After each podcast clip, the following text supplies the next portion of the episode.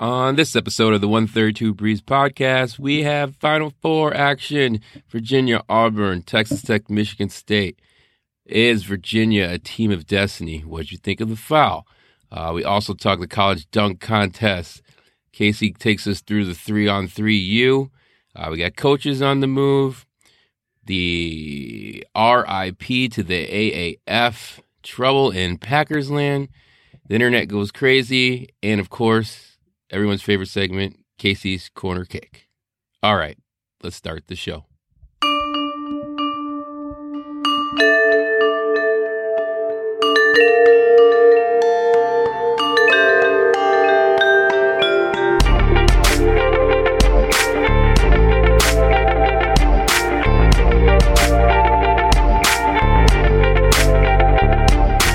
Back with another episode of the 132 Breeze podcast. As always, this is Marlo joined by Casey. And Casey, uh, I heard we had a pretty good weekend this weekend. That's our busy weekend, Marlo. We uh, celebrated the third birthday of uh, my son. Had a birthday party with both families over yesterday. Congratulations! Uh, but maybe we did it. Uh, but maybe more importantly, uh, I guess for the sake of the podcast, we took him to his first baseball game. Took him to the Brewers game today he got to enjoy a four to two victory over the Cubs, winning the series two to one. And let me tell you, Marlo, a uh, it's a different experience going to a baseball game. Uh, I guess for me, especially a Brewers game, as a dad instead of as a normal, casual, drunk fan. Yeah, I mean, how many, how many, how many beers did you serve your son? Uh, well, he didn't have he, I, you know, being the good father that I am, he only had two or three. No, got it. um, no, uh, that was all all I had, I guess. Uh, we showed up, you know, didn't tailgate, got there for the start of the game. Uh, let's see, missed about half the game as we were doing other things, uh, going down the mini brewer slide, uh, mm-hmm. kids play area, mm. uh, you know, taking pictures in the big mitt, taking pictures by the uh, statue of the racing sausages, that sort of stuff. Uh, quite a different experience. A lot of fun to see it, though. You know, kind of through his eyes for the first time. He was very excited for all those things. Uh, it'll be interesting though. I was I was thinking this on the way home. If like, so I really enjoyed kind of taking him to his first game. Yep. If like the next time we go and he wants to do all these things, if I'm like, okay, we did this, come on, and I want to go watch baseball, or if I like I'll continue to enjoy seeing him go down the little mini uh, Bernie Brewer slide five more times next time. Uh, it'll be interesting. We'll see. Uh, but he we did leave with uh, let's see a certificate for his first game. Uh, the uh, racing sausage little mascot. We each have one in our family, and he picked the bratwurst, so he will hopefully from now on be rooting for the bratwurst in the races. And at the end, got to run the bases. Oh. Gotta, yeah. Like on the field? Yeah, yeah. Oh, At wow. the end of Sunday games, they let you go down, and I got to run with him because nice. you know he was a little he was a little timid. And I'm going out to run, Marlo. I'm like ready to run, yeah. and I'm like, okay, Landon, go ahead. And he's like, no, I want to hold your hand. And the lady goes to me, she goes, make sure you hold his hand the whole time. like what? I'm gonna run off and do something like. I did, she was warning me. I didn't understand. I didn't understand why I needed to be warned about the behavior on the field. Uh, but there, you go around, and they're very concerned about you running on the grass. So do not run on the grass. Stay on the, stay on the ground. Anyway, long story. Uh, it was little man's first Brewer game. A lot of fun uh, to cap off a birthday weekend for him. Um, and that was great. How was your How's your weekend, Marlo? Sorry, that was a, a long. Oh no, intro. it's good. Mine was not as uh, as uh, fulfilling as that one. Yeah. I was too busy Friday night trying to keep up with twenty something year olds. Mm. Um, did not end up well, so I was then watching the Final Four game, pretty hungover yeah. on Saturday. So even at the late, even with the late starts even with the late start, I was just starting to feel normal as the second game was tipping off. oh wow! So okay. tough one, tough one, yeah. tough one, tough one indeed. So. Yep. Yep. So we are recording this then uh, on Sunday night, about eight o'clock. Uh, Brewers game is done. Obviously, that was an afternoon game. Final four was set last night. Uh, women's uh, championship game just ended, Marlo, which we'll talk about in a little bit. Uh, but that, I guess, sets the stage for where what, what we're talking about. So, should we start on campus? Yeah, let's start on campus. All right. I think uh, let's just go to the Final Four, Marlo, starting with Virginia and Auburn. Virginia defeated Auburn um, by one point One point at the end. point. Uh, and I guess the best way to start and maybe end talking about this, I don't know, but all the conversation seems to be about the call on the three point play. Kyle Guy going up for a three point shot to win the game uh, and getting fouled. Uh, and the, I guess the result was he ended up making three free throws to win the game. Uh, but a lot of people seem to not like the call. Marlo, what was your take on the call of the Final Four? Okay, I think when you look at it, is it can you is it a foul? Yeah, it's probably a foul. Is it something you cannot call at that situation in the game? I mean, that's a tough one for a ref to, to blow a whistle at that juncture at a Final Four. Just the moment seemed a little too big for such a, I, I would say, a ticky tack foul. Mm. Um, you know, on a big on the big call, it wasn't, you know, egregious. Uh, but could it be called foul? Absolutely. And I think, yeah, the the call was correct. But I just, I, my heart goes out to Auburn and Auburn's fans because that is just one hard way to take an L in that situation. Yeah, for sure. I I I, I couldn't imagine losing a game uh, under those circumstances. However, I I think it clearly was a foul. The contact was made as he still had the ball in hand, his hand as he was shooting the foul, and I think a very good comparison would be the end of the Purdue Tennessee game where there was that call on Carson Edwards three pointer in the other corner. Um, where Yeah. he went up for the shot, and the defender might have hit his leg on the a- after the ball was released, and I thought that was a very questionable call and one kind of maybe you should swallow swallow your whistle there. But this one was as he was going up, and he clearly hit his leg.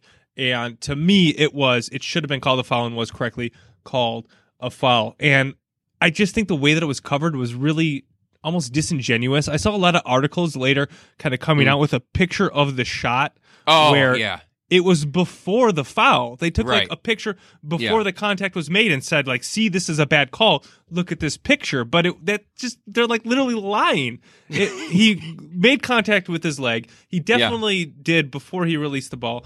I understand it being a tough call, but you want the referees to make the right call, and I think that was that was the right call uh, in that case. But Marlo, there was also a lot of kind of going back a little bit earlier on that play and questioning some more calls on that. Yeah, the no call uh, on the double dribble. Yeah, uh, the non-double dribble that wasn't called, or was it called? Whatever. Keep, uh, Yeah, Who it wasn't. was it it wasn't Buddy, the- called. maybe should have been. yeah, Um, yeah. So uh, uh, Virginia was dribbling the ball up uh, and attempted to do a behind the back, hit off his own foot, and picked it up and, and kept dribbling.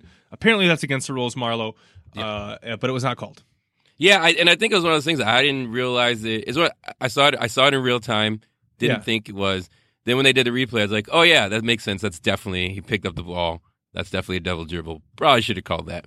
Um, but at the end of the day, you know, it wasn't called. And Gene is it, is it Gene Stellator? Is that what the CBS Yeah, has? that sounds right. Uh, really earned his paycheck on this one, Mm. being on site and be able to break it down at the end of the game for everybody. Yeah, it was in the play. It, I didn't think a second thing of it. It, it felt almost like I've. se- I feel like I've seen that hundreds of times watching Yeah. basketball. That it never gets called. And I think if we kind of compare it to how we want referees to quote unquote swallow the whistle or you know make the right call on the three point line, like that's an exact thing on the three point foul call. That's an exact situation where it's like it probably was a double dribble, but it didn't really feel like one. I felt like Auburn was trying to foul him, and you know maybe in a different camera angle, I think did foul him a couple t- twice before he even committed the double dribble. Um, so again, it's two kind of tough calls in a row for Auburn fans. I understand why they would be upset, and maybe I'm, I'm contradicting myself saying like I wanted the one call, but this one seemed like a natural no call to me just in the in the flow of the game whereas the three pointer felt like a natural call to me the way that it it, it All right, now you're just trying to make a point for yourself. You got to pick No, a side here. No it's a great point. It's I, i'm i'm sitting right on this fence marlo. I'm sitting on the fence very well balanced uh and, and taking both sides at the same time. Um so it was a tough anyway so there. Made my point. Nailed Yeah. nailed sitting on the fence.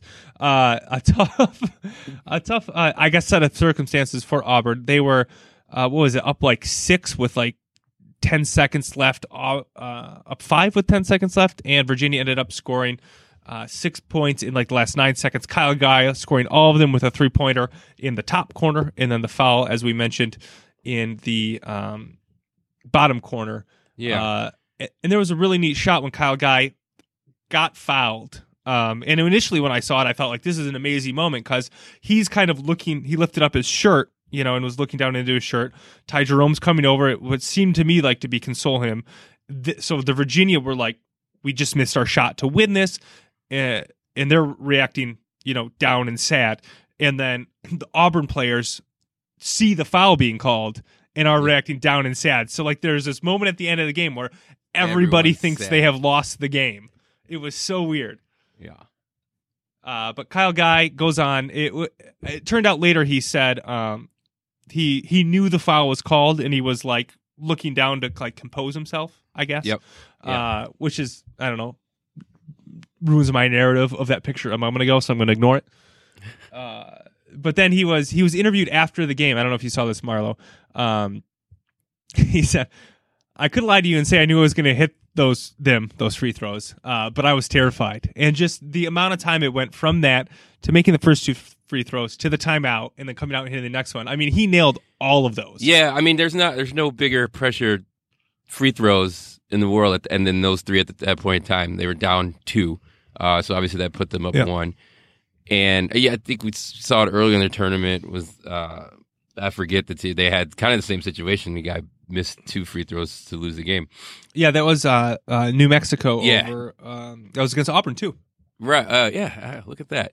So as, um, but yeah, that just goes out. Your kids hit your free throws. Those were just clutch free throws, man. Yeah, and for it kind of it feels like that Virginia has kind of a history of of let's say collapsing or struggling in tournament play and it feels like that pressure kind of has mounted on them over the years, especially last year. I don't know if you heard this, Marlo lost to a 16 seed. Yes, in the first round.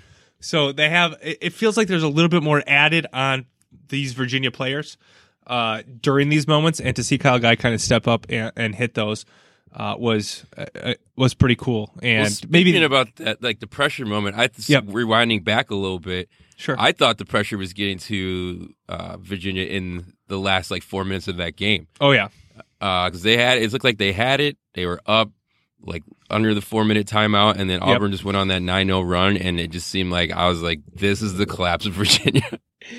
yeah. And, uh, yeah, it was kind of weird emotion, like for me being a neutral fan, because I was uh, thinking of being a fan of one of the teams. I'm like, man, it's gonna suck to be a Virginia fan. hmm Then to swing the opposite way and be like, I don't know how I could be an Auburn fan right now. Right. Yeah, and I, I kind of I've talked a little bit about Virginia being the Wisconsin of the ACC, and uh, you know, like watching through my red and white glasses, they definitely were the Wisconsin Yeah. uh, of this game. I mean, going through it was like a four or five minute stretch without scoring a point. I don't think they scored with in the last five minutes, except for the last nine seconds, uh, as Yep. I mentioned earlier. Uh, and as a Wisconsin fan, those possessions where they just wasted clock and didn't really get off a good shot, uh, really uh, f- felt at home. I felt at home watching that and, and kind of Yeah. rooting for for Wisconsin. Uh, but felt like I was rooting for Wisconsin there as I was wanting Virginia to win. Yeah, I absolutely felt like I was I was watching Wisconsin. I was like, oh, Tony's gonna fit in very well when he gets to Wisconsin. it's it's gonna be a seamless transition. You're still holding out. Still holding out. Yeah, there was a there was a play where uh, they just isolated for Ty Jerome, which seemed very strange, and he kind of backed down his defender, went up for a shot, didn't get a call. Again, uh, if we talk about officiating more, I mean, my goodness, it was a, a pretty good game. We've talked mostly about officiating. Uh, didn't get a call, and then went down and committed his fourth fall very foolishly um, there. And that felt at that moment, I was like, "Uh oh!" Like it felt like they were kind of getting loose at the seams and and were ready to do the collapse. And they, I guess, they did. Right? They Yeah. did until uh, the last ten seconds again, where they where they finally made some shots. Um, but it, it, it was weird. It seemed like Auburn made this great comeback against this vaunted Virginia defense. Uh, but then Virginia made this great last lasting comeback. So we had two come comebacks. Uh, Virginia moves on into the championship game. Yep. Um, anything else on this one before we move on? Uh, well, just just the uh, this uh, going back to swing emotions. I, Yeah. I don't know if you saw this. Uh, the early celebration by Auburn fans, um, which Oh, yeah. I could totally understand. You know, either at a even even at the game a loud bar. You see that shot go up, it clanks off the rim, and you just start celebrating. Yep. Um, only to realize much later that that is not the case. And there's some there's great videos out there on the internet. There was a guy at the stadium who like just started pouring beer on himself. oh yeah, I saw that. uh, got escorted out. But I guess the the big the big one was um, at Auburn on campus. Everyone's running out to uh, their quad area. I forget the name of it, uh, where they throw toilet paper everywhere. yeah. Um, and then just the realization of, oh wait, this is awkward. We didn't win, and now people are crying. Um, Yeah. I really do feel. I, I honestly, if I was an Auburn fan, like basketball would be canceled for at least two years for me. Yeah, uh, a tough loss, and it was. Uh, maybe it's mean of us to kind of get such joy out of watching their fans react to to not winning, but I enjoyed watching those. There, there are some good ones out on the internets. Look them up, um, and know that they're celebrating in what will eventually be a, a loss. So I guess the I guess maybe a takeaway is Virginia's now won two almost miracle uh, ends of games Yeah, uh, between this and the, and the? Purdue game. It, well, we'll see. We'll see. We'll t- maybe we'll talk about that a little bit in in our, our, our finals preview. Let's first All talk right. about the other, uh, much less entertaining slash exciting Final Four game. Texas Tech defeated Michigan State. Um, I guess I don't really know where to start with this one. Let's just start with it's another year, Marlo, Yeah. in which the Big Ten is not going to win uh, the championship. Uh, the last time they won was 2001, Michigan State. Since then, I'll give you some stats, Marlo. You ready for some stats? Oh, stats? stats. Okay, here we go. Stats the Big department. Ten since 2001. The Big Ten has 14 Final Four appearances, which is tied for the most with the ACC. Jeez. Zero championships, as I have alluded to. ACC Yeah. has eight. Eight championships out of their 12 Final Four appearances. Big East is six out of 12. Um, there's some other ones in there. Do you, do you have a stat of how many championship games we've played in? I don't. No. It's uh well, we have 14 Final Four. It's something close, like six or something like that. There's Mhm. like, two Michigans in there. Uh, there's a Michigan State in there. There's obviously Wisconsin in there. Uh, that might be it. I can think of off the top of my head. So at least four. Yeah. Okay. Man, So- so big old drought. Brutal. Is, is Izzo's been to eight Final Fours. yeah, one championship. One Unbelievable. Right? Only one. Yeah. He just has one. the he just has the Mo Cheeks one. That one. yeah, yeah, only one. We were talking. I was talking about this before the game tipped off, and it's like we always get this point, and Izzo, it's all about him in the tournament, and Yeah. you think that he has all his championships, and then you realize he's just been to the Final Four a bunch, Yeah. won it once a while ago, um, and yeah, it just doesn't really doesn't have it. So. I don't know. You you can get into. I know you like to have it. Oh well, the Final Four. That's that's a big achievement, which it is. Yeah. Um, but I guess at some point, do you, when you make that, okay, that's cool, you made a bunch of Final Fours, but where's your championships? Right. Well, he has one. I think he does once you have win, one. He once you win one, I mean, You're ask good. Bill Self. Once you win one, you're pretty good. Good. True. Um, it's it's interesting though because normally it's he gets out of his region right, and then he runs into a Duke or he runs into a North Carolina or he runs into you know one of the kind of blue blood programs, and that's where he just can't beat those teams to get o- to get over the hump. But that wasn't the case this year. He had Texas Tech, uh, which I guess through the game seemed like a winnable game, and especially going into it as you kind of compare it to you know the teams he might have faced in the final four of your um but just just wasn't the team. And i to be to be fair though to michigan state this was or maybe to tom izzo um this wasn't their most talented team. And this probably Oh, no, wasn't a team that shouldn't this probably wasn't even a team that should have got to the to the final four. Right. um, and I think as we talk about the Final Four being an achievement of itself, I think Michigan State fans will look back on this and be like, "Holy shit! How do we get to the Final Four with, with this team?" yeah. Uh, with just Cassius Winston being a good point guard, and that's how we did it. Yeah. Um, it'll it'll be interesting. Uh, how they how they look back on it, but um, yeah, th- I guess it's maybe that's fair that you're kind of like eventually you should win one of these, but he got the one. I don't know. I think that gives you a lot of a lot of coverage. Speaking about the game itself, Yeah. uh, it was not that entertaining. It was uh, a very low scoring uh, first half. In fact, it was I don't know if you caught this at the end of the half, Marla. It was a low scoring first half in the Final Four since Michigan State played Wisconsin. Wow. in, in 2000. There you go. Wisconsin. the- we just make. We just always find a way to get into the conversation right. in Final Four. At least we find a way to get us into it. uh, that game, the uh, the Michigan State uh, Texas Tech game was uh, 23 to 21 at halftime, uh, and uh, Wisconsin Michigan State game was 21 to 18 at half. Uh, I don't want to talk about the second half went because it went to Michigan State, but uh, uh, yeah. Uh, so that was uh, the second half was a little bit more high scoring.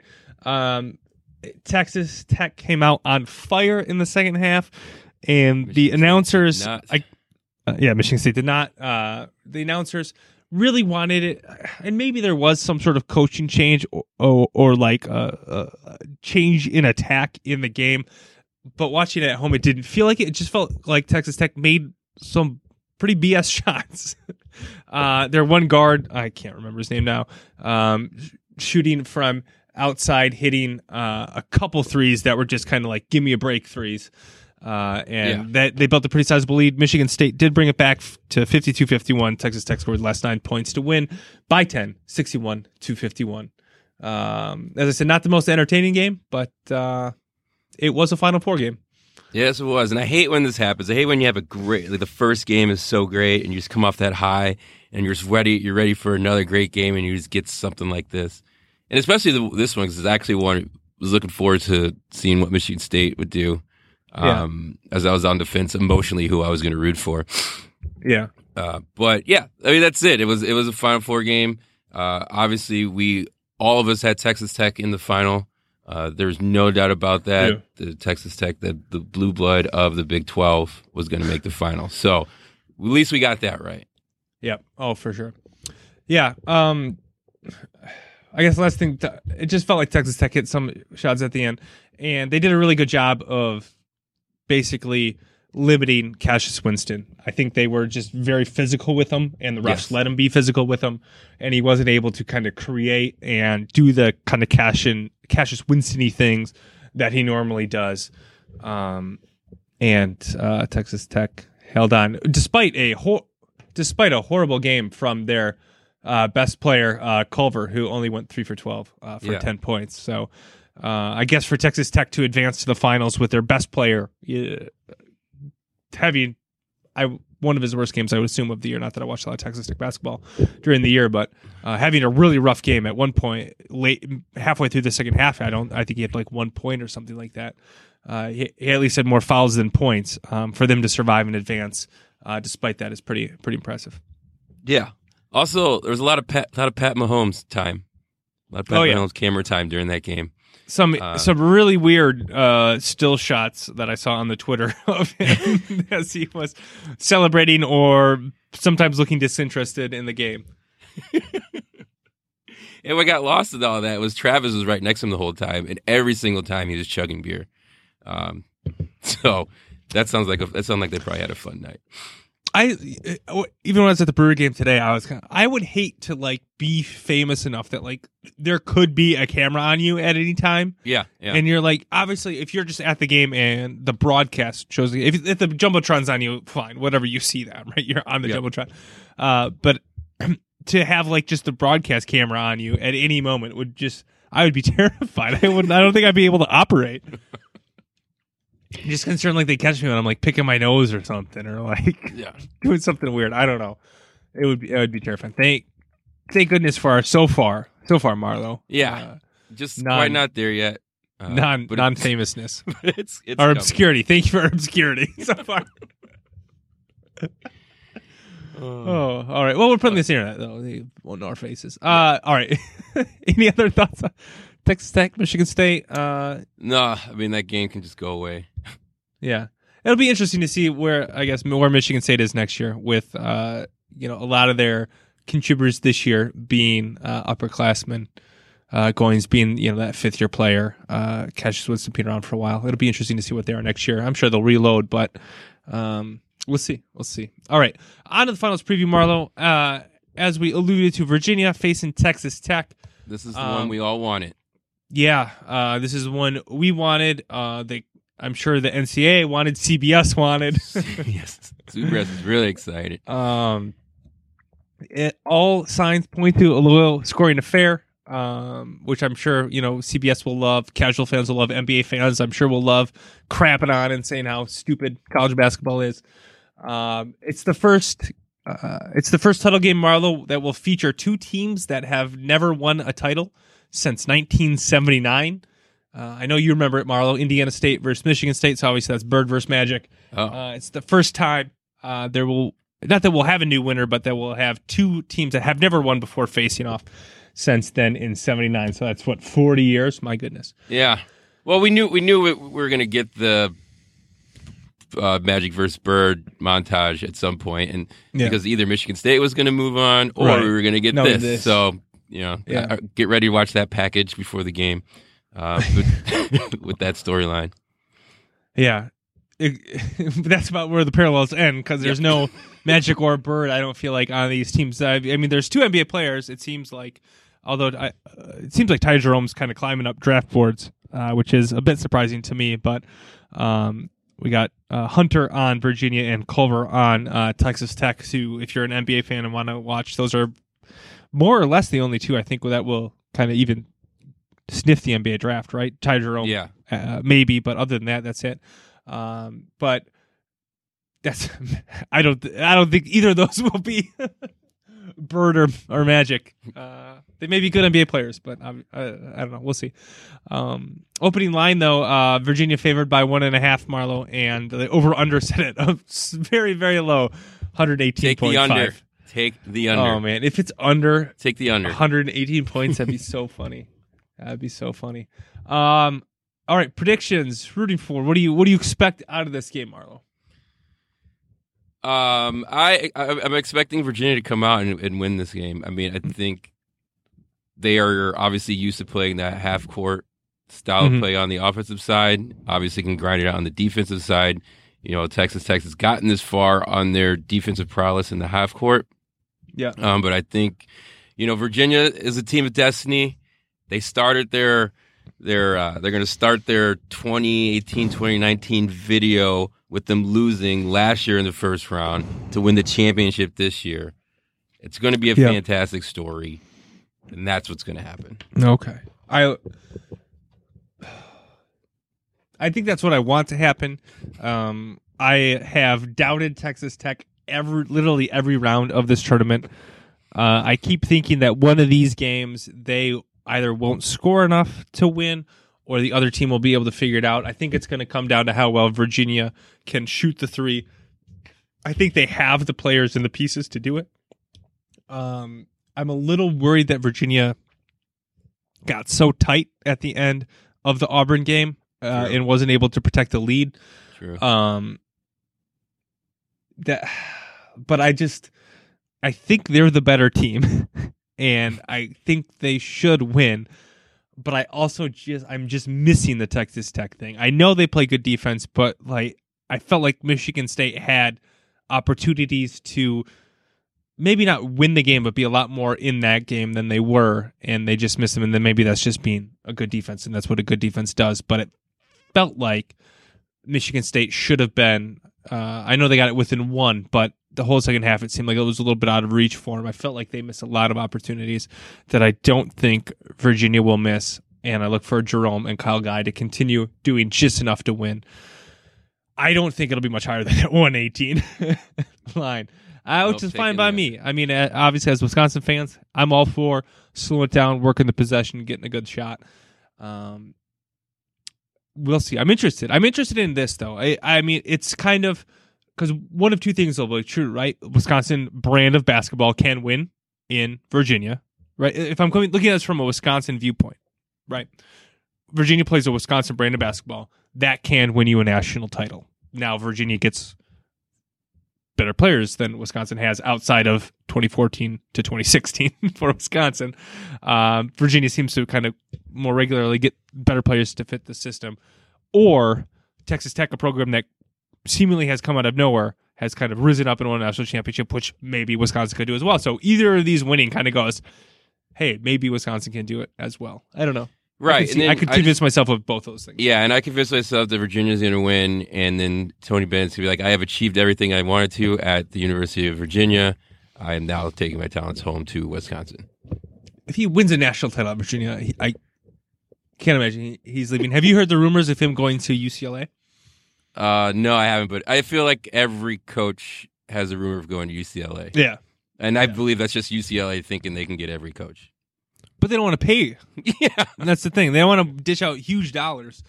Um, so I don't, I don't know. I, both these coaches, I think, are the two front runners for who's going to get the UCLA job. Uh, uh, Chris Beard for Texas Tech and uh, Bennett for for Virginia. Both of those have been linked with it. Um, previously linked with it was Eric Musselman, your boy. I guess we're getting into coaches here. We can save the Yeah. coach talk. Let's save the coach talk. All right. Okay. So we both we're both predicting and rooting for Virginia victories. I believe so. I believe that's where my heart's taking me. All right, I'm uh I'm gonna predict a Virginia mainly because I'm rooting for Virginia, which probably means Texas Tech was gonna win. God darn it! All right, But bet the under. on Bet the under. to other things that I was rooting for somebody who didn't win. Marlo, on to the college basketball dunk contest. Where do you Uh, want to start with this? Uh yes, college dunk contest. All right, so I was put. I mean, I don't. I've given up on dunk contests in general. Yeah, Um, it just doesn't seem like there's much anymore. since that one where Jordan dunked from the free throw line. Uh, well, since Vince Carter. Since then, Since okay, Vince fair. Carter. Vince Carter was that was awesome. yeah, All right, yeah, I'd say since Vince Carter. Go ahead. So, uh, but yeah, I tuned in this one because I found out our boy Yep. Khalil Iverson was going to be in. I was like, oh, well, as we have said on this show, Khalil Iverson is athletic. yeah, Uh, this should be this should be a treat. So, obviously, the dunk contest it was in Minneapolis. Let me let me set the scene for you. okay. Uh, the judges, you had Derrick Rose, Mm-hmm. uh, Taj Gibson, Oh my God, this must have been a nightmare Dalvin- for you. Dalvin Cook. Sure. Um, you had your boys, the uh, Yeah. You had your boys, the uh, host of the One Shining podcast, Mark Titus Yeah. and Tate Frazier, in there in there in their tuxes. in their tuxes. Freaking ridiculous. and I forget the other player, but he had a man person. That's worth noting. noting. Oh my god. Um, so yeah, those are our judges, and um, Iverson's out there. It's Euro it's not a purse, it's European. All a sorry. It's a carry-all. Uh, purse. But why? I mean, he's sitting there judging, and he's like has the purse on him. Like he's wearing it on the judge. I didn't I understand that. Like I guess I'm not cool enough to, to No, well, understand that. Um, God knows I'm not, so So, anyways, I was just tuning in because I wanted to see Iverson. I wanted to, you know, rep rep Wisconsin. The Yeah. thing is, obviously in, in Minneapolis, um, and Iverson's teammate Ethan Happ was like hanging out on the sideline, and every time the camera hit him, that whole place booed. Um, and Happ was you know, playing playing it up, giving the giving the kisses, you know, trying to get putting his hands to his ear a little bit more, a little bit more. But they kept putting the camera on Happ, and he, he's he was just kind of an awkward dude. Oh, It's he's just he was looks like one of those things he's trying to be cool. And I love obviously have a lot of love for Happ. One of the best Wisconsin basketball players that come through the gym, college players. Um, but it was just it, it was just doing weird things, and I think he was just trying really too hard. While as we were talking about with the camera being on you. Um, so, anyways, to the court, Yep. Iverson Iverson comes up, and I'm getting excited because all right, we're going to put Wisconsin on the map. Obviously, the whole crowd's booing him. Uh, Dan Dakich is just talking him up, saying he's the Oh best, boy. best in-game dunker he's probably seen in a while. Yeah. Um, but does he have creativity? And he just kind of walks up, tosses the ball up off the off the backboard, and just kind of two hand dunks it in. And that was it. and he was done because he got last place in the first round, Nice. and he did not move on because he had zero creativity, as Dan Dakich showed. And I was I was hurt. I was because I know that he has more. We've seen better dunks in game than that one. Yeah. Um, and so I was just disappointed that he didn't go out there and show to his fullest potential what he really could do. How early in the contest did he have to dunk? Ah, he was like the th- third or fourth dunker. Okay. Yeah. Okay. Uh look, I think I'm gonna I'm gonna try to defend Iverson. I didn't see this. Yeah. I was I was busy losing in my old man soccer league um at the time. Uh he he's a power dunker, right? He's an in-game Yes. dunker. When he dunks, it's uh a explosive and it's powerful in the context of a game that never translates into a dunk contest because you who cares if you dunk hard or you there's no one in traffic for you to dunk over or on, and that's where he, he gets his uh where the excitement from his dunks come from, and where the fans really feed off of it. Um, so in this context, I don't. I'm not surprised that he didn't do well because that's the kind of dunker that he is, and that's not that doesn't translate well to to these contests. I'm a little disappointed that he came out with such a uh, da opening dunk. Um, but I maybe it was uh, I'm going to play it safe and save more for the next round, which didn't come. So risky strategy, Cotton. See if it pays off for him. It did not. No. Um, I don't know. Glad I didn't watch it, to be honest. I'm glad- and then I heard he didn't do well. I heard he didn't do well, so I, I didn't even go back and, and, and see it because I didn't want Yeah. my heart to be broken. No, yeah, it, it was just like, oh, that's it. Oh, okay. Yeah, So that's. but yeah, I bet he dunked it really hard, but it didn't. It didn't carry. Like it didn't. It doesn't mean anything in a dunk contest how hard you dunk it. You have to, you know. You gotta be creative. There has to be that's what some he does. creativity. I think Nah. there, like, I f- whatever it was, there was one that wasn't. I don't even consider it a dunk. Cause like his friends like pulled him up, but it was creative because he like hung on the rim and put his feet up there. Um, I think, and he called it the bug on a windshield. Was the actual name of his dunk, which is just creative in its own. But Just needed to name the dunk. Then. yeah, Iverson, it's cool. If you want to come over, we we can we can map this out. and Maybe there'll be another dunk contest we can get into and and uh, clear out your name and Wisconsin's name. The Breeze 132 Yeah. dunk contest. there we go. There we go. He'd definitely be a front runner in that. Yep. If I'm in it, we have to lower the hoops at least to seven feet. I could probably dunk on seven feet. All right. what am I talking about? I'm, I'm six hard feet tall. I'm six feet tall. I should be able to dunk on seven feet. Probably not much higher though. Eight would be tough. All right. All right. Well, there were some other activities that were going on around the Final Four that you Yeah. were paying attention to. Yep, I was uh, tuned into the uh, three on three U tournament. Um, as you mentioned, Ethan Happ was up in Minneapolis. Uh, I think this was the reason he was there. Uh, the aforementioned One Shining podcast guys were dropping bags in the uh, three on three. This is the second year that they've done it. Uh, it's a three on three tournament. Conferences are represented. So the Big Ten had a team. It was Ethan Happ. Um, who was in? Who else was in there? Um, Uh, the dude from Minnesota. yeah, dude from Minnesota, dude from Indiana, dude from Nebraska. Yeah. There you go. That's who was in it. Uh, um, and they competed against, excuse me, against 31 other uh, conferences. And group play, the Big Ten went 3 and 0. Got Ethan Happ led Big Ten team. I was really interested, Marlo. Normally, it's just three point chuckers and guards in this. Yeah, we had Uh, two big guys on Big Ten team. Big Ten tried a different strategy with Murphy from Minnesota, Ethan Happ um, from Wisconsin, and then Morgan from uh, Indiana. Three large forwards, and then uh, guard from Nebraska. And uh, it looked like a good Nebraska strategy. Looked like a good strategy. He just needed to make the three pointers. Look like a good strategy from uh, the Big Ten, at least in the uh, group play as they went three and zero. But Ethan lost. Happ made a three pointer. he made two three pointers. Two three pointers. I was going nuts, Marlo. I'm watching this as I'm uh, grilling out for uh, the birthday party that we were hosting.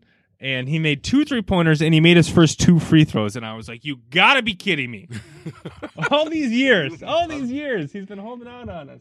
Uh, he missed his, his last couple free throws, so I guess it came back down to his average.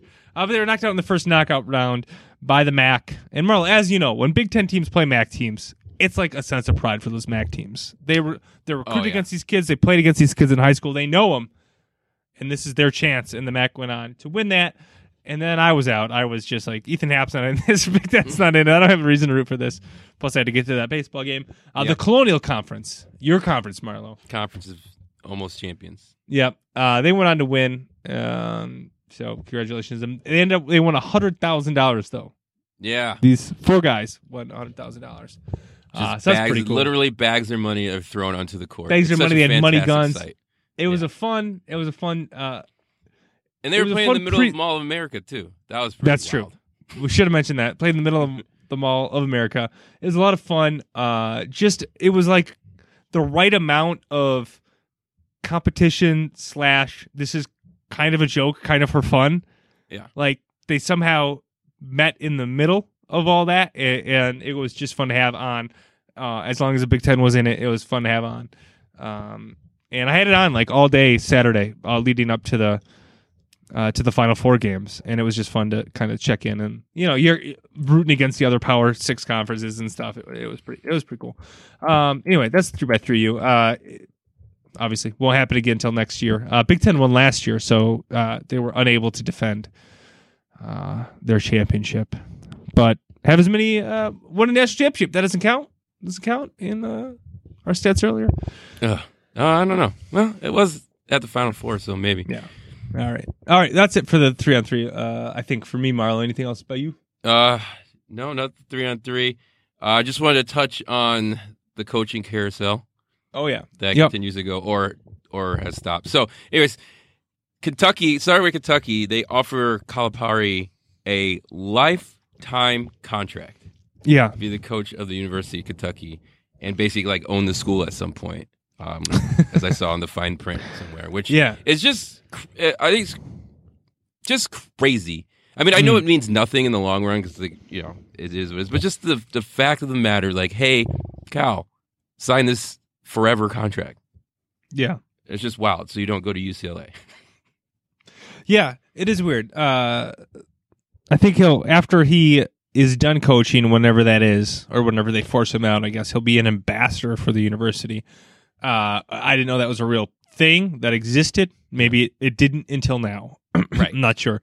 Um, but if anybody at Wisconsin is listening, we would be great ambassadors to Amazing ambassadors. wherever you want us to be or we can do it we could do it um it's really weird i guess with calipari and kentucky uh in the sense that he has a national championship right so you can't fault him right he has the one. Uh but he really just has a lot of elite eights after that Yep. he has i guess he has a national title runner up and then he lost to wisconsin in the final four so he has Yeah. two additional final fours outside of the anthony davis championship um which is good but it's also kentucky Right. who has higher expectations than that and it just seems weird to lock it just it's so awkward i don't know because he's never i guess this is them embracing calipari this is the Right. university of kentucky kind of being like we're all in we're behind this guy and i guess him saying i'm all in i am kentucky and that just still feels weird to me like they don't feel like a natural fit and i don't think he's won enough to what they would expect but they're like no we're gonna we're But he gonna brings a sizzle because he has like first rounders every year. He does. He does. I mean, when you talk about the recruiting class, you talk about the high draft picks, it's them and Duke, right? They're the two programs you talk about. Um, so there's that, yeah, and maybe that's all that matters. That's probably what maybe that keeps the money coming in more Yep. than actual national championships. that you have buzz about the program, you have these high draft picks, you have these uh, kids coming to your schools. Um, ah, it's weird. I don't know. And then the ambassador thing, that it's a whole other level of weirdness. Uh, I couldn't see him leaving to for anything else. Um, so I guess it's good on him. But I could see Kentucky being like, "We're ready to try something else." I don't know who that would be necessarily right now, but obviously this prevents that from happening. And he'll he'll make a lot of money. He's gonna make a lot. Oh, of money, he's made a lot of money. Uh, So it, speaking of who else is making a lot of money, Marlo, yeah, Buzz, Buzz, Williams, Buzz Williams. surprises everybody. Yeah, it takes the Texas A and M job, um, which I feel like Buzz. Again, maybe we're just being really like mean tonight, but I feel like he hasn't accomplished much, and he just gets he just keeps moving with these jobs, like more prestigious jobs and more money. Um, I mean, he's did a good job at Virginia Tech. Don't get me wrong, but Yeah. at the same time, it was like, do you really just jump ship for Texas A and M and just get paid more? I mean, yes, you do. to answer the question, Yeah, um, but it just seems like from the mark, like, didn't do all that much of Marquette. You Yeah. Did marginally well at Virginia Tech, but nothing special. And then as Texas A&M coming after him. Yeah, it, I don't. This might just be a thing with Buzz Williams where he just goes to a program for a couple years. I, I mean, I, uh, we'd have to look back and see how long he was at Marquette. I don't really remember exactly, but it's you know five, six years, and then he moves on. Maybe that's what he'll do at A and M, and he's just kind of ahead of the curve as far as he builds kind a program up to a certain level of expectations, then move on before he can't meet those expectations. Yeah. I don't know. It seems Six weird. years at I- Marquette, yeah. five at It- Virginia Tech. Yeah. Okay, it was only five. I thought it was yeah. So right on there, five six years. Um, I'm I was surprised when he left Marquette to go to Virginia Tech. Um, Yep. but as he was at Virginia Tech and became relatively successful, uh, relatively competitive with the ACC. So, okay, that makes sense. That makes sense to go from, you know, Marquette being in that Big East to the ACC. I could see that being a step up. Uh, I don't know that going to A and M is a step up eh, as far as you would talk about, you know, kind of the compet- uh, competitiveness, the level of basketball that you're going to have there. But it's more dollars, and More maybe dollars. he. And to be honest, it's prob it's more likely he'll win things, conference championships, uh, by things. I mean, conference championships at A and M than it is to compete with North Carolina and uh, Duke and Virginia every year. Uh, so maybe that that's part of it, but maybe I'm overthinking it, and it's just more cash, and he's going to move to get more cash.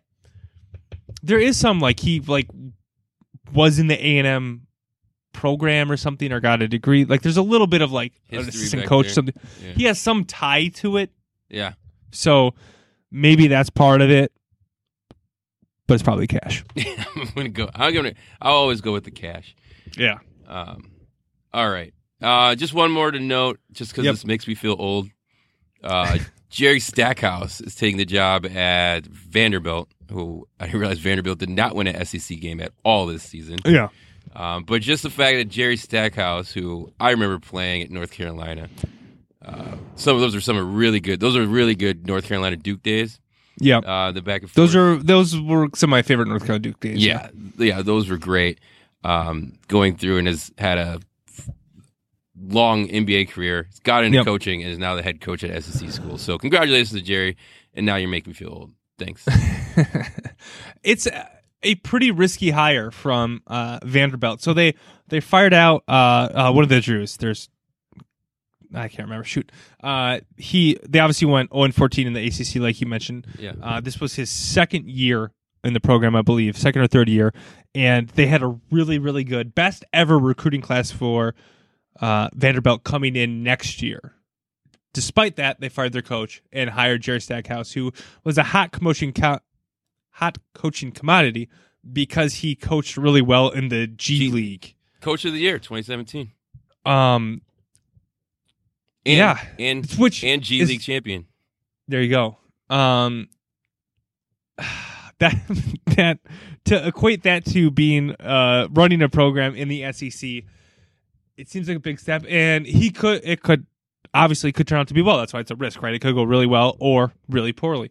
Um, I don't know that if there's just seems so much more to to me to running a college basketball program than running a G League or just a kind of coaching in general. You have to kind of have those connections. You have to be able to recruit those sorts of things. You know, as a re- recent NBA player, maybe he's able to do that, and maybe he's fostered those connections. But like that's a big part of it, and we have no idea if he'll be able to do that. Um, and for a, granted, it's Vanderbilt, but to have a SEC program do that, go out on that limb, it's pretty interesting. It's gonna be fun to follow. And as a uh, apparently old man, will be interesting to root for him to do well because I thought, I mean, as we mentioned, rooting for him in those Duke North Carolina games was a lot of fun. So uh, I hope he does well.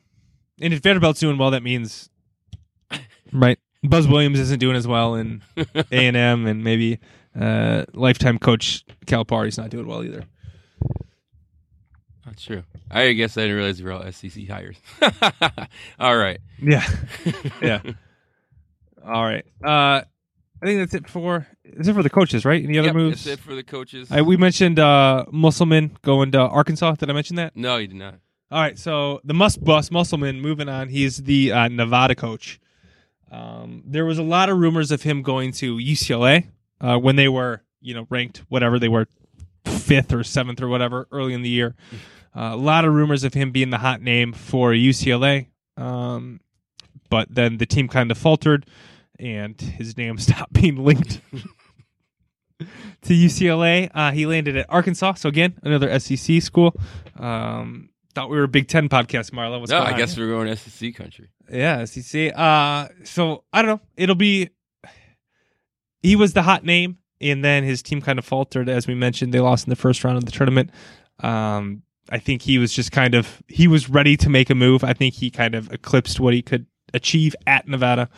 Um, and now he's going to Arkansas, replacing um, oh, what's his name? Avery Johnson. Avery Johnson.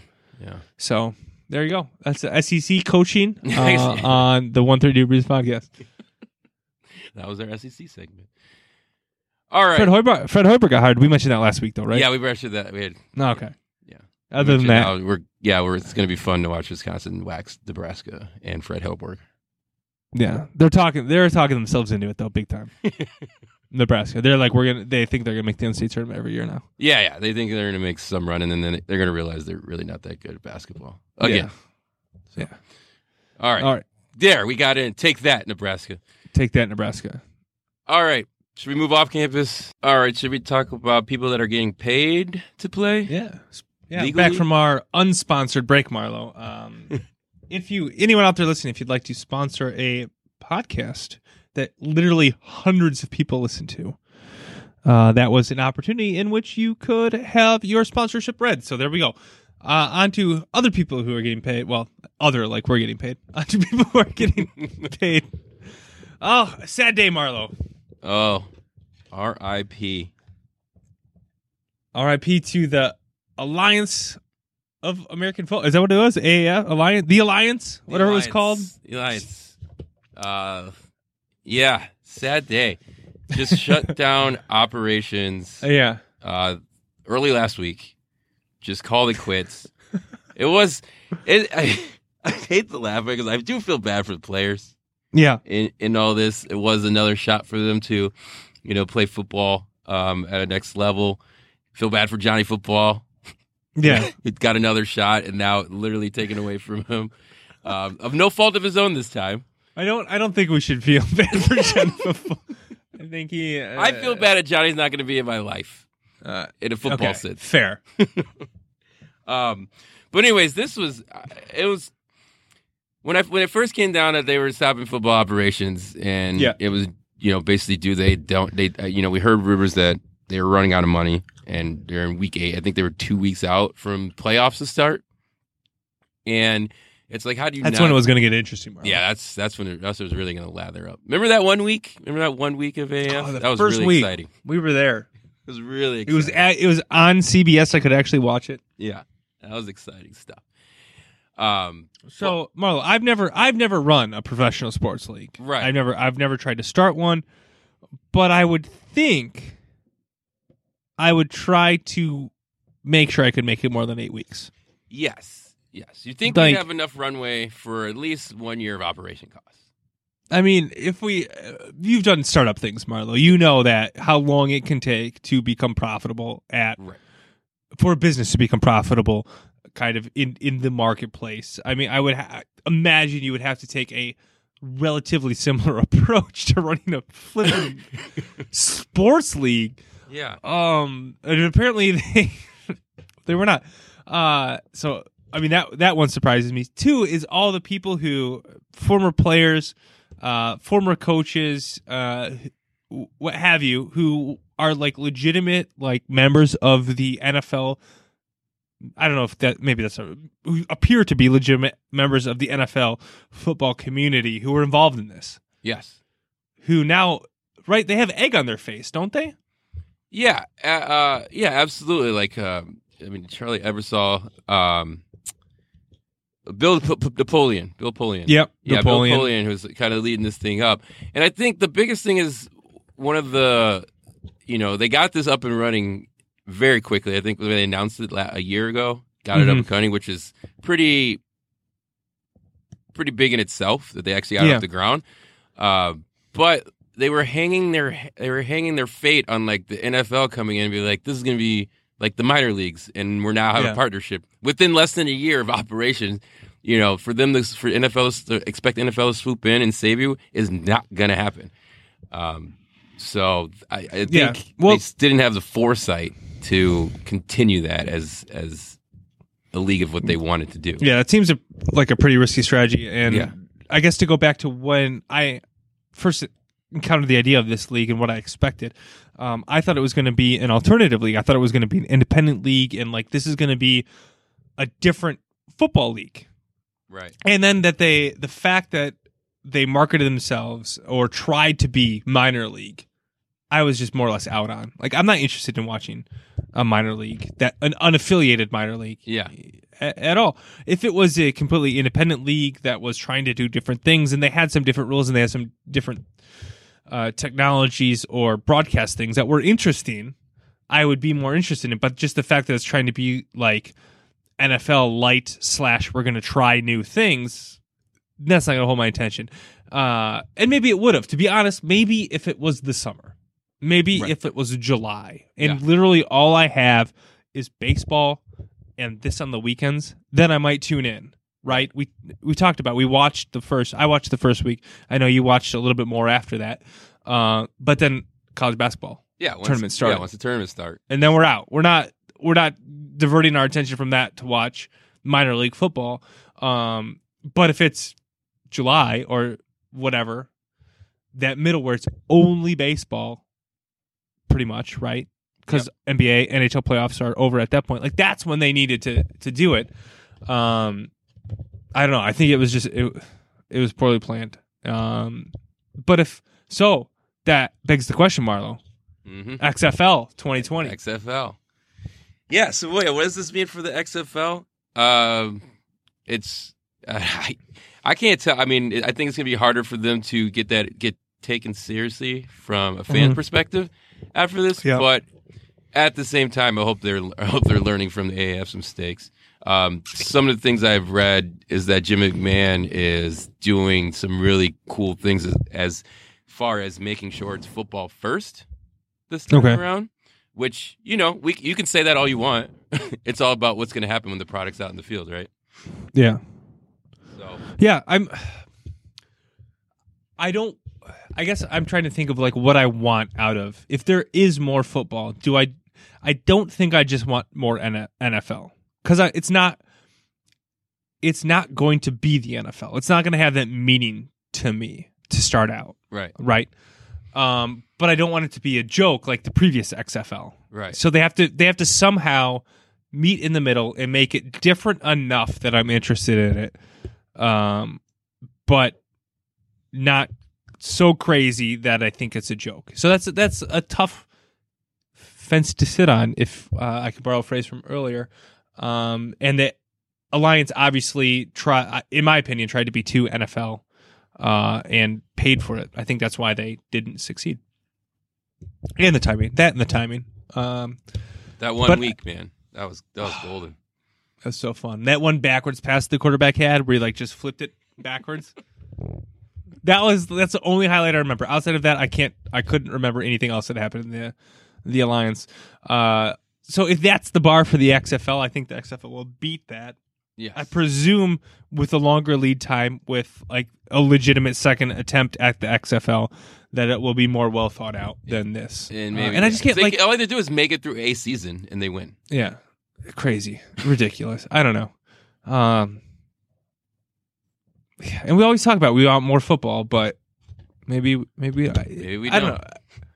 Just don't do it. Just don't do it, do it during the NCAA tournament. That's all we have. And then maybe I'll watch it. Maybe I'll watch it. All right. Uh Rip Alliance had some cool uniforms, had some cool names. Um Yeah, you think that stuff's on clearance? Think I could pick up a bunch of that. oh, All that'd be cool. I should. That'd be fun. Oh man, if they have starter jackets, I'm not gonna buy them, but that'd be funny. that might be fun. I, I might look into seeing if I can get like a a clearance. Like I don't even remember the team. Alabama Iron, San Diego Fleet. I remember them. I remember the Fleet. That'd be fun. All right. Uh, Rip Alliance. All right. On to other paid profession news, Marlo. I don't know if you've been in the apparently sports tabloids. It seems like these days there is trouble in Packerland. Uh, I was gonna say paradise. It doesn't feel like paradise right now. Uh, there is a. Would you call it a salacious report, Marlo? Would that be a? Uh, it's definitely hot, a lot of hot take reports. I mean, Yeah. this this time of the year, anything that's coming out of the you know NFL news Yeah. cycle, it's gonna be yeah, it's gonna be kind of flashy. Yeah, there was a, a report. I don't need what, we don't need to go into where it came from, who it was by, uh, but it basically uh, said it seemed like they got the so uh, essentially if you if you're a Packer fan, there's two camps right now. There's the McCarthy camp and the Rodgers camp, and they uh, people who backed the head coach, people who backed the quarterback, they didn't like each other. And it seemed like this article went to each camp and said, "Give me shit on the other camp," and then wrote both of the negative sides of the whole thing. Uh, apparently, McCarthy and Rodgers have always hated each other, and the whole Packer organization is in dysfunction. Um, I think that this is much. I don't want to say but much ado about nothing because I think there's some truth to some of this. I think this is a very uh, over the top report of this. I can see a situation in which the whole time Rodgers didn't like McCarthy. I can see that being the case. Um, neither of them really chose to be with the other one ever. I guess you can do like contract negotiations, but um, famously, uh, McCarthy was in the draft room of the 49ers that passed on Aaron Rodgers and selected Alex Smith.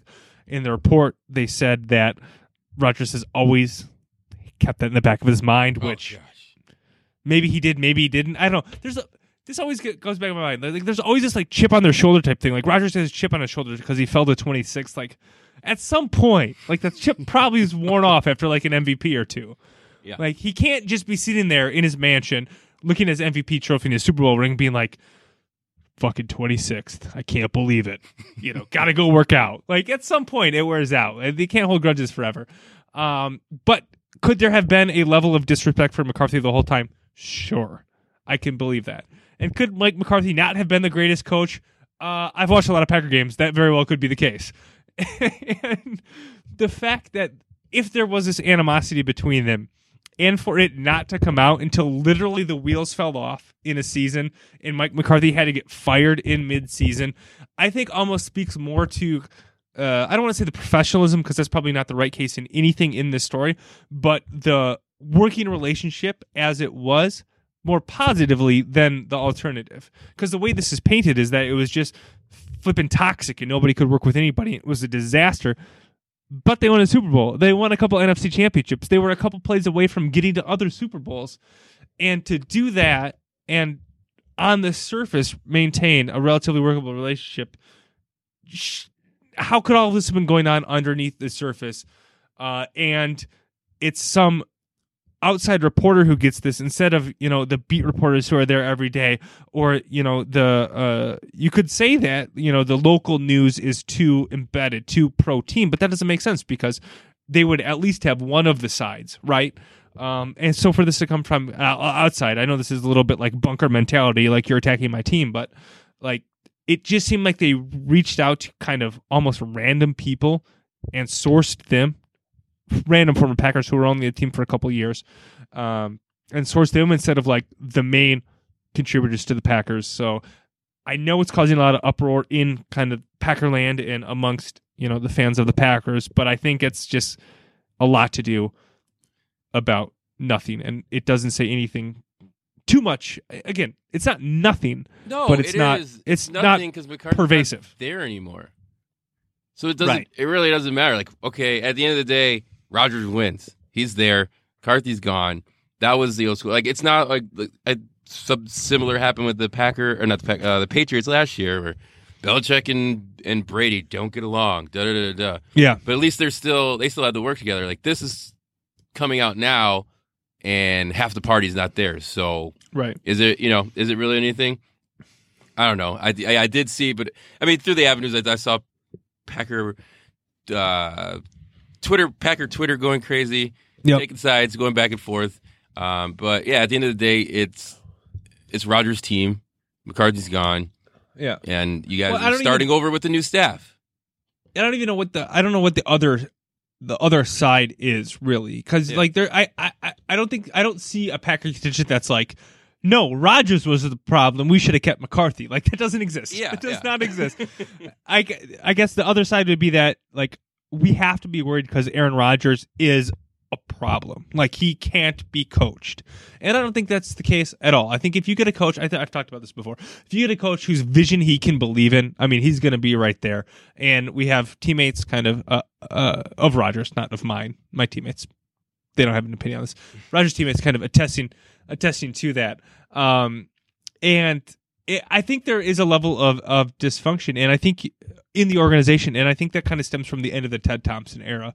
Uh, and that's kind of where the Packers are now. And we have to look back and go, hey, yeah, we won in almost 10 years ago now. Let's look at what happened in between then and now. And it's a lot of not great moves by the front office uh, that leaves us in a position where where we are now. Um, and I think keeping Mike McCarthy through all of that did not help. Did not help that situation. And I think most of Packer fandom is is happy that he's gone. And we'll see what the new guy does, but um, anyway, a lot of a lot of hubbub in in, in Packerland Marlo, and uh, I don't I don't buy too much into it, and uh, I think that uh, they'll be fine going forward. I think they're in much more capable hands from a front office to head coach standpoint uh, than they are now, and I'll still take Aaron Rodgers to be my quarterback. Thank you very much. All right, end of Packer rant. Marlo, you still there? You with me? I'm still here. I'm still All right. All right. So, other NFL things. What happened? Uh, the internet went crazy over the Jets news jerseys. Did you see them? I did. Yeah. Um, I didn't think I saw them. That's all. I didn't. I didn't care. I saw them and I didn't care. yeah, I, did. I know. I think I did the same thing, but I, I felt like I should care because everyone else was caring. Uh, Yeah. it wasn't just Jets people, but I, I will say that they couldn't look basic. They're almost like a MAC team, and then, then they have the they have a all black alternate uh, because I guess they need one. Uh, Okay. so sure. yeah, so they have a super super fly racing stripe across their shoulders, which makes them look fast. Apparently, um, Oh, that was the best. they had a little description and it showed like shows the quickness of New Yorkers. So they try to tie it into like some sort of like city meaning or something as a stripe on their arm. it's the stripe on their arm. Yeah, that was great. gosh. Um, so yeah, I don't know. I, it, I would would I talk about like a whole lot of nothing? this is a whole Yeah. lot of nothing. Yeah, it's yeah, it was the first time in 20 years they changed their jerseys. Um I mean, I, I guess it's something significant when an NFL team changes their jerseys, right? Because for so long, like we kind of get accustomed to what they are, and we think of them as these brands. And uh, it, I, I feel like it's more common in other sports, so maybe that's why it's such a big. It feels like such a big deal. And of course, with the internet, the outrage is going to win, and the the negativity is going to win uh, when they put that out there. Uh, but who cares? I mean, if they win football games, they'll buy the new jerseys. They don't- It's true. Who cares? Tried and true. Um, but I think there's something. I, I know this is might be stupid, but there's like a a kind of change in culture, change in identity to changing jerseys, and it might seem simplistic, but I know that that can be a thing. But I don't think the Jets are going to do anything else to kind of accompany that kind of change in culture and whatever uh, to to really accomplish anything. So I can't believe the internet freaked out so much about it. Oh, yeah, internet crazy. All right. Uh, I think that's it for football. I think we covered All right. football.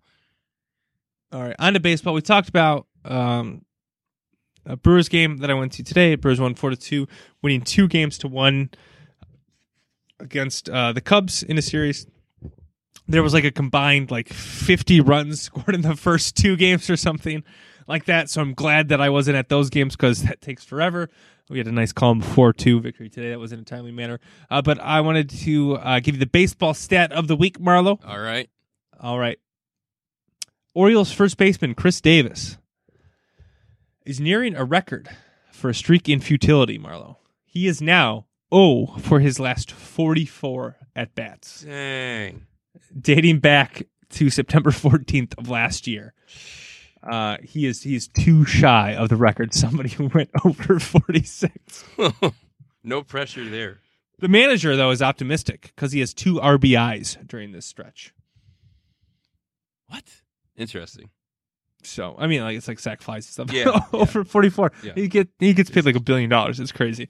Uh, stat of the week: over forty four. Marlo, I'm pretty sure I could go over forty four. Um, there you go. Anything else on baseball? That's all No, I had. nope, that's all I got. We'll, we'll get back to baseball later. Panic button for the Cubs. All time high from what I can tell. All time high. Uh, White Sox are playing baseball. We think. Some, I saw they lost today. yeah, they're yeah, no, they're trying. Still young. Rebuilding. Still young. rebuilding year. Uh, other baseball things. I don't think that's it. I think that's it for baseball. Light touch in baseball. NHL things, Marlo. Playoffs are coming soon, right? Uh, playoffs are going to happen. We'll bring on Yeah. a uh, NHL expert at some point Nice. to break it down. Check for us. in. We'll check in for playoffs. Yep. Uh, all right. All right, so I think it's time uh, for America's favorite segment, Casey's corner kick. All right. Thank you, Marlo. All right. So we'll start as we do always with Liverpool. Uh, Liverpool title chase continues to be on as they, uh, I guess three one would wouldn't say squeak out, but I'm going to say squeak out a win over Southampton, uh, three to one as I mentioned. Uh, Mo Salah finally got a goal, first in his last nine games, and Marlo, He was I must excited. comp, I must uh, compliment you on the great tweet that you sent out after the goal. Uh, Mo Salah scored the goal, flexed, took off his shirt. What was it? Avoided his teammates Yeah. who were trying to celebrate with him and flexed again. uh, God, so funny. Uh, great tweet. Um, great goal by by Mo Salah. His first goal in uh, nine games. And it was really funny after the game. He was they were doing the post match interview, and he says, "This is my first. uh, So later in the game, uh, Jordan Henderson, who's the captain of Liverpool, uh, scored a goal, and it was for his first in like forever. And they were being interviewed after the game, and Mo Salah was like, "It was my first goal in, in nine games," and there's like a lot of pressure on him for it. So it must have been a huge relief for him. He goes, "But it was uh, Hendo's first goal in like 20 games or something." He's standing right next to him, and, and it, was, it was great. They all laughed. Uh, Henderson goal uh, to put up three one and kind and kind of seal it. Uh, Mo Salah now has become the fastest player ever to reach 50 goals in the Premier League. He's done it in a solid 69 games. Uh, that well, no reaction on six games. All right. 69. Uh, the universal uh, number. that uh, bested uh, Fernando Torres's uh, 72 goals, also of Liverpool fame, and uh, Luis Suarez, also Liverpool. So Liverpool scores goals, Marlo. Cheer for him. All right. Uh, next week in the they have Champions League midweek, which we'll talk about in a second, and then they host Chelsea on Sunday, which is their toughest remaining game. Uh, they're right now two points up in the league table on Manchester City. City has a goal in hand, or a goal, excuse me, a game in hand. Um, so coming down to the wire, five slash six. If you're a City fan, games remaining. This week, though, Marlo, we have midweek soccer. We have Champions League action this week on Tuesday. You have Tottenham and Man City. I presume that will be the game that will be broadcast um, on TNT or yeah TNT um, on Tuesday at two o'clock. And Liverpool will also be playing Porto at that time. Uh, which I wish I would be watching, but I'll be I'll watch whatever's on TNT because I don't pay more to watch the the non TNT games. Uh, and then Wednesday we have Ajax and Juventus, and I'm sure the game that will be on will be Manchester United versus Barcelona. So look for those midweek. We are in the last eight. This is the first leg of the last eight of the Champions League. And as I always talk about, Marlo, this is, uh, in my opinion, the best soccer to be watched. Um, I guess throughout any competition. So so tune into that. It should be pretty good. Um, and then Liverpool over the weekend on Sunday. Um, I mentioned earlier in the personal old man league, another tough loss. Oh, This is becoming so after the loss, Marlon, we kind of sat around and went, "What should we do differently?" this is my favorite in Old Man. and and we kind of and we kind of looked at each other and said, "We should get better players." So then we tried to brainstorm what good players we can get, and uh, we're not we're not going to be able to get any new players, so we're going to probably keep losing. But oh well, oh well. Uh, that is it for the corner kick. There's some uh, women's international friendly going on. The women are uh, U.S. women's national team is gearing up for the World Cup coming here this summer, so continue to watch uh, for that. Uh, I think that's it. That's it for the soccer world, unless you are going to scoop me on anything, Marlo. Oh, Madison FC. Madison Oh. FC had their first league game uh, yesterday. Uh, they lost, Oh. so they're zero and one. So first, um, first loss in franchise history. Whew, out of the way, out of the way. Nothing but Um, up from here. Yep, they lost uh, one to zero, but from what the Twitter account account tells me, they were the better team, Marlo. So Got it. four shots on goal to one. The one going in for I think it was Charlotte or something like that. Doesn't matter. Game's over. We're moving on. On to the next one. On to Cleveland. Um, that's it for the corner. Now for the third time, that's it for the corner kick. All right. All right. Uh yeah, that's gonna be it for me. Um, as always, appreciate you guys listening. Be sure to subscribe wherever you wherever you listen to podcasts here. Be sure to check us out on Twitter at 132 Breeze, myself at Casey at Prof Badger Fan. Love the interaction with everybody. That's it for me. Casey, you got any last words? Yep. Like, like, subscribe, share, and share with your other friends. Spread the word, please. We would love to have new people uh, to interact and uh, cheer along our favorite teams. But as always, fellow fans, until next time, I hope that all your favorite teams win all the sports. Let's go, Virginia.